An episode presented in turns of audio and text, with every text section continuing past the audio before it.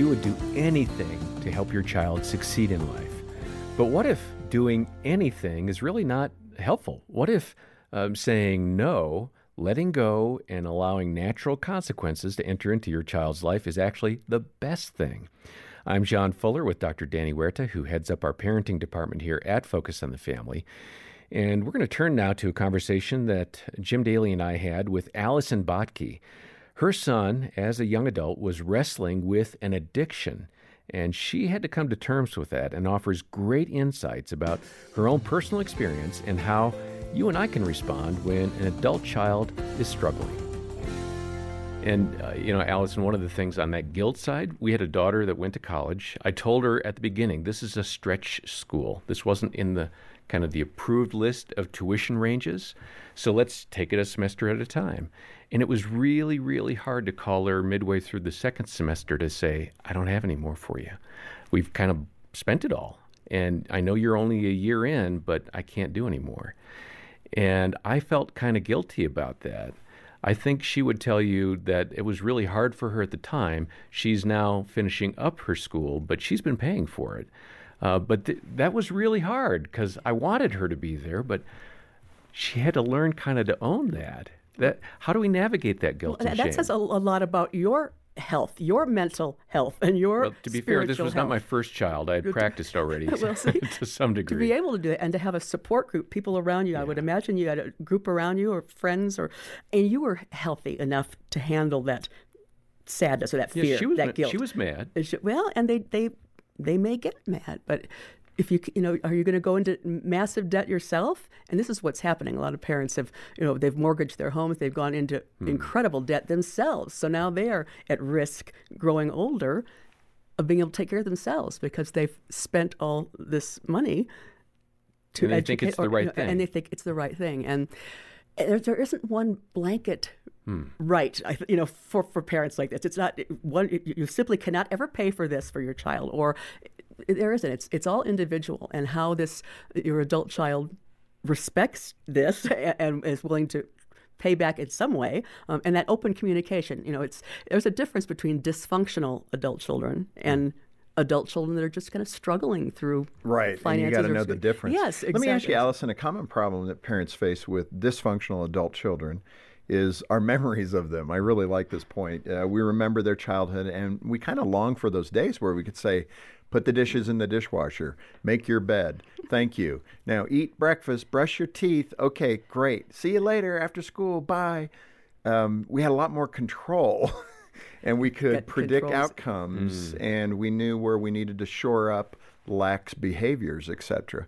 But then they're adult children and they've got to make their own decisions. You got to back off. I remember when one of my boys, we were on an adventure thing, a mountaineering thing, and we were in this uh, devotional time together and I every time that my son was asked a question he'd give a brief answer and then I would jump in and you know fill in for him because he is exceptionally bright and you know. But I, the instructor finally had to say hey Jim let's let him answer the questions. And that was Good a great smackdown Yeah. you know and it really did that caught my attention. I I really uh, embraced that to not answer questions for my boys, to restrain, filling in the blanks for whatever reason. But back to the point, we do the part of the parenting journey is you got to stop parenting in that kind of um, singularity, that that that granularity.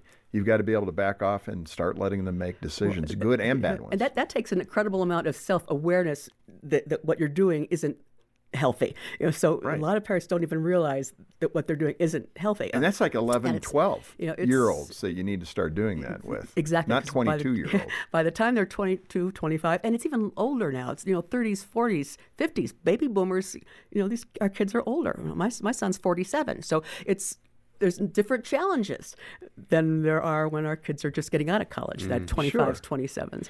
Uh, now, you have a really dramatic story. We've kind of saved this toward the end of today. We're going to come back next time. We're going to talk about solutions that you've learned over your experiences. But um, Christopher, your son, when he was dealing with addictions, yeah, you didn't really even recognize him any longer. Uh, describe what was going on and how that challenged you as a mom. This is the serious stuff that some families are going through. and, and sadly, there's a lot with, with, between the opioid addiction and the challenges Sure. that we have today. Um, my, my son was a heroin addict, and uh, he came home. I allowed him to come home one time, um, and unbeknownst to me, he was going cold turkey from a heroin addiction, which Hmm. you don't do. And I didn't know that. I didn't know that was what was happening. He was And back home, you were happy. Back home, not so much about happy, but but well, you we probably un- your heart was glad that he was I safe. knew he was exactly. Yeah. You know, I, but I didn't know the extent of his addiction uh, until I found him in withdrawal, which was a horrible, Hmm. horrible thing. And, and taking him to the emergency room, and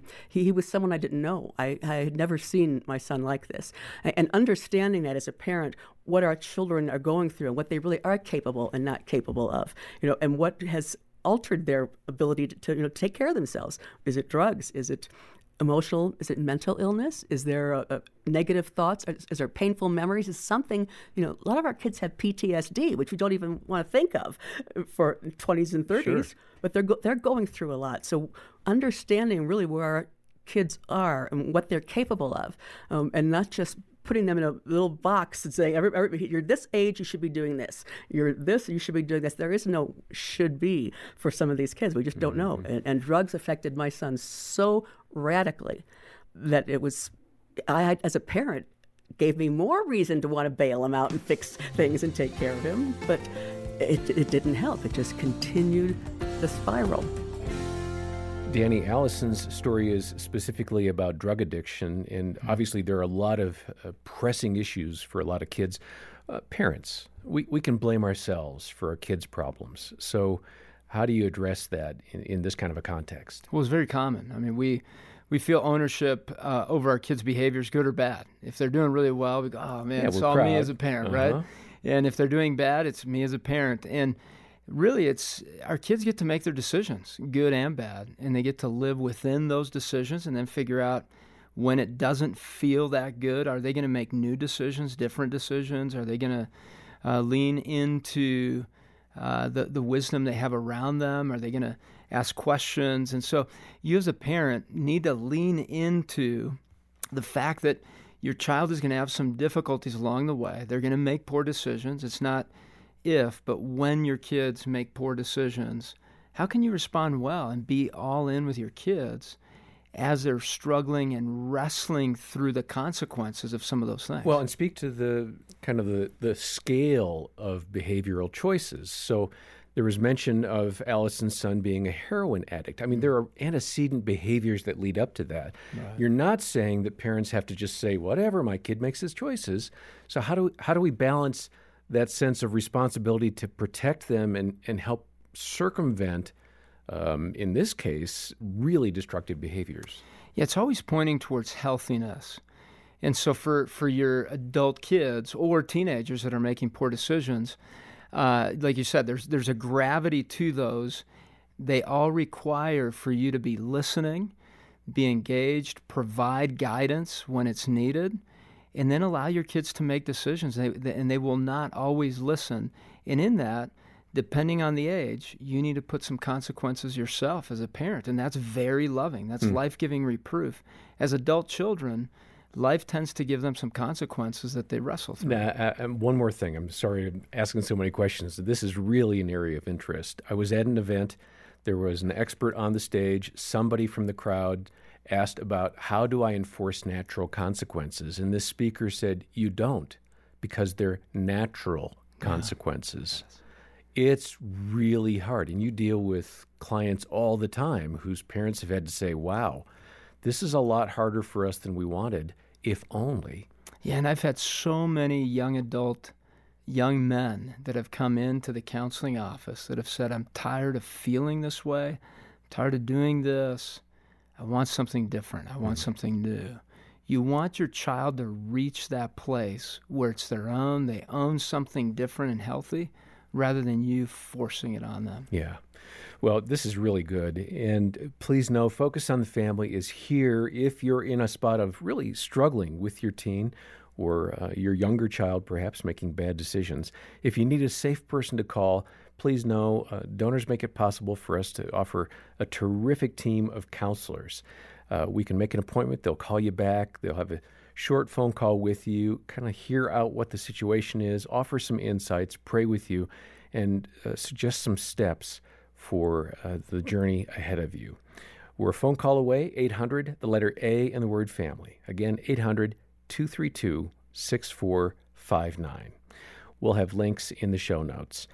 And if you're in a spot where it's not a crisis, but you're feeling like, I need some help here, Allison Bottke's book is terrific Setting Boundaries with Your Adult Children. It has lots of great perspective. As you heard from the clip, she's walked these roads. She knows how to enforce some boundaries, and um, I think you'll find this to be a great resource. Reach out to us, make a monthly pledge if you're in a spot to do so, or a one time gift. And when you join the support team, we'll say thanks by sending a copy of this book by Allison to you Setting Boundaries with Your Adult Children. Please remember to leave us a review on Apple Podcasts or wherever you listen. We always appreciate your feedback and uh, plan now to join us next time. For now, I'm John Fuller, and on behalf of Dr. Danny Huerta and the entire team, thanks for listening to the Focus on the Family Parenting Podcast.